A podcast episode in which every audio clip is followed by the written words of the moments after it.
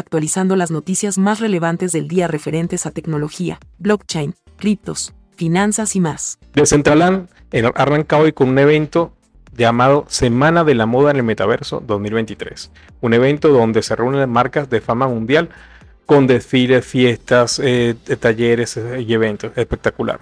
Segundo, 5 bancos en Francia enfrentan acusaciones de evasión de impuestos, fraude y lavado de dinero. Las multas pueden ser 1.000 millonarias.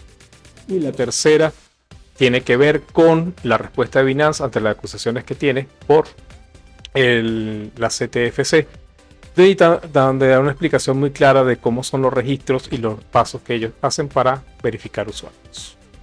Esto ha sido todo por hoy. Recuerda seguirnos en las redes y en Telegram. Somos Ubícalo.